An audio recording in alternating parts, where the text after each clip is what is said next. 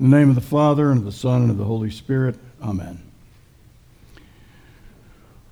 I suspect that some of you may be getting a little sick and tired of the Gospel of Luke. That's the gospel we've been dealing with this year. And Luke is the gospel to the poor. And he just keeps hammering away Sunday after Sunday after Sunday about what we do with those who are less fortunate than we are.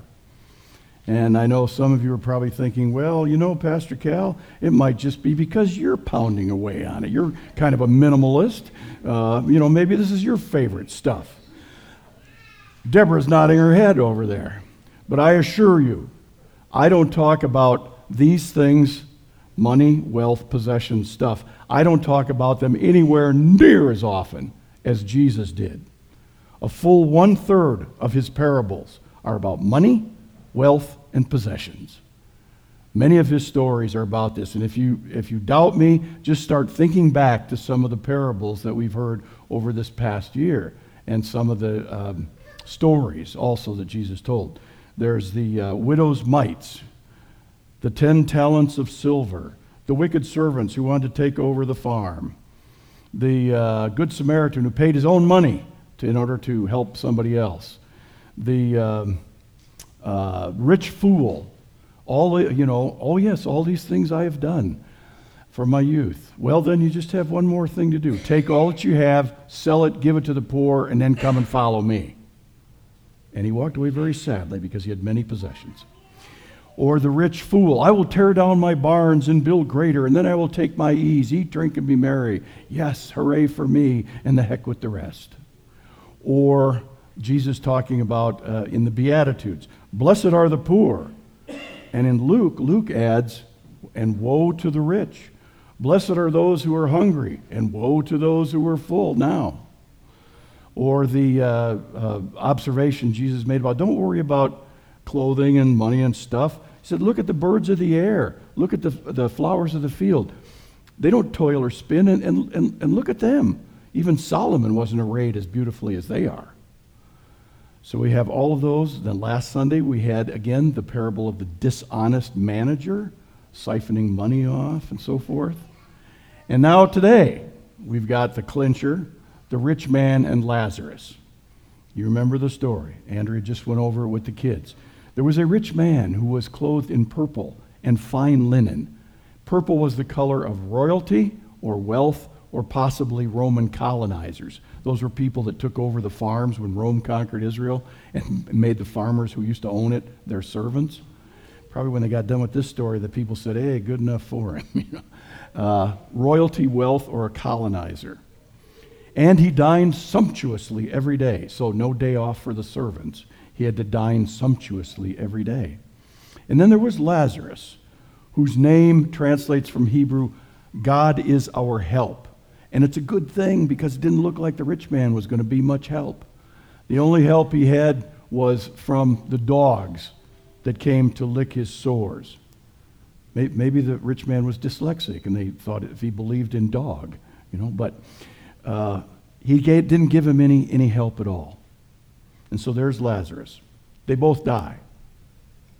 Lazarus goes to heaven. He's reclining next to Father Abraham having the time not of his life, but of his afterlife.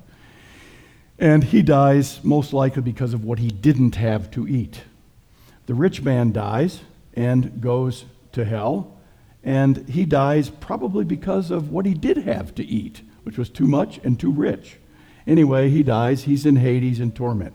He looks up and he says, Father Abraham, send Lazarus down to dip his finger in. Just put a drop of water in my tongue. I'm dying here. No, you're already dead. And he's burning up. Just send Lazarus. You notice this? Now all of a sudden he knows who Lazarus is. Before he didn't know him. Now all of a sudden, oh yeah, yeah, send Lazarus. And, and the other weird thing, he's still trying to give people orders. Yeah, yeah, send Lazarus down to. Well, wait a minute. You're not in charge anymore. In terms of hierarchy, guess what? He's up and you're down. Send Lazarus to. And uh, Father Abraham says, well, No, no, we can't do that. Because, um, you know, in your lifetime, you had your good stuff, and Lazarus had evil stuff. But now it's a different story. It's kind of turned around. And besides that, there's a great chasm fixed in between us, and you know we can't go to you and you can't come to us. So no, that's it. Well, well then, Father Abraham, send him. To, I got five brothers. Send, send him. Send Lazarus back. He's still ordering Lazarus around. Send Lazarus back, and, and he can warn them so that they don't wind up in this place of torment. They have Moses and the prophets. Let them hear them. No, no, no. But if somebody came back from the dead, he, they'd really, really believe it then. And they, if they don't listen to Moses and the prophets, neither will they be convinced of somebody who comes back from the dead. And then the curtain falls, that's the end of the story. Now, when we listen to parables, generally we identify with either one person or one group in the parables. If we identify with poor Lazarus, it's a wonderful story of reversal of fortune. The problem is that it'd be pretty difficult for most of us sitting in this room to identify with poor Lazarus starving and dogs licking his sores. I think, you know, folks in middle America would have a hard time stretching that to say, oh, yeah, that, that's me. I'm poor Lazarus. I don't think so. And so who else can we identify? Well, if we identify with the other character, the rich man, it's a horrible story. It's a horrible story of condemnation and anguish. About, I don't know, I think maybe six years or so ago, um, Deborah and I went to Indianapolis, and we were visiting somebody in the, I think it was Esther Thrasher maybe, and she was down there in a hospital in Indianapolis. And so we decided to kind of make a day of it and go have lunch somewhere and, you know, go to the hospital and all this. Well, the kids had given us a $100 gift card for Christmas to a restaurant. And because they, because they said, you know, that's, that's something dad would never do for himself, so let's, let's do this. They were right. Uh, so the gift card was to a restaurant in Indy, and I thought to myself, how many times are we going to have to go to Indy to burn up this gift card, a $100 gift card? the restaurant was Ruth Chris Steakhouse. And I found out how many times you have to go to the Ruth Chris Steakhouse to burn up a $100 gift card for two of you. Once. and that didn't even cover it with the tip. So we ate. It was a nice meal. I mean, there's no question about that. And we waddled out of there and was feeling a little uncomfortable. I wish I had my stretchy pants. And uh, we went out, and uh, I thought, holy cow, that's really something.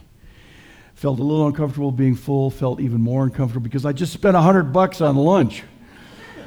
And then we walked along, and there was a panhandler there with his cup out. And I walked by him, and there was a second panhandler, and I walked by him with alacrity. And then there was a third panhandler, and by this time I couldn't take it anymore, and I dropped a quarter in his cup. and then I thought to myself, Oh, Cal, you high roller, you just spent over a hundred bucks on lunch and you dropped a quarter to one of the three Lazaruses. I just didn't, I didn't feel very good about it. I got to tell you. Now, there, there's a, the, the addiction counselor part of me uh, began to rationalize this a little bit to make me feel better and said, well, you know, a lot of panhandlers are just getting that to buy drugs and alcohol, and I don't want to be one of the biggest drug buyers in, in Indianapolis. So uh, I just, I'll let it go at that. And that's probably true. And by the way, that's one of the reasons I love that we've got Pete's Pantry and the clothing warehouse, Heaven's Warehouse here, because then I don't have to make those kind of decisions about giving people cash, because that's not a good idea. Giving food, giving gas cards, giving clothing, that's a better idea because then you don't, you don't have to wonder if you're being scammed for drugs. So, uh, yeah, let's do more of that. But anyway, I was still, even at that, I was still feeling pretty guilty about it. And when all is said and done, I don't believe that what Jesus is saying is that if you have wealth or possessions, that that in and of itself is bad, is evil. I think he's saying two things. One is how do you use the wealth and the stuff that you have? How do you use it? And secondly, does that wealth and stuff become your God? I've said this before, I'll say it again. I don't really care what you say you believe. Practically speaking, whatever you put your trust in, that's your God.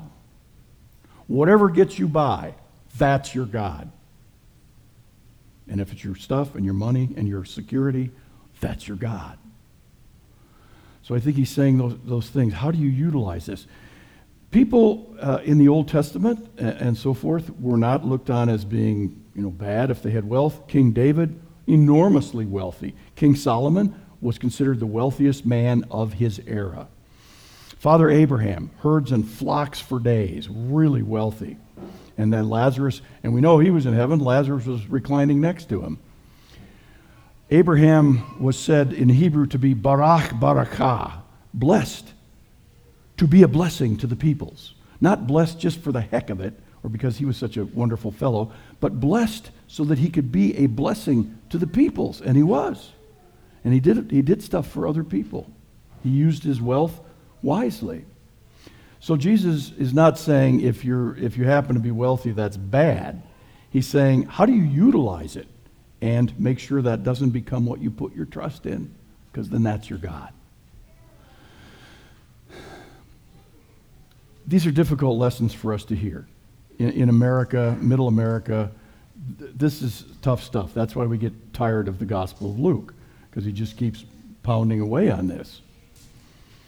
Americans, for example, make up 6%, 6% of the world's population but we use 50% of the world's goods. Does that seem about right to you? It doesn't to me.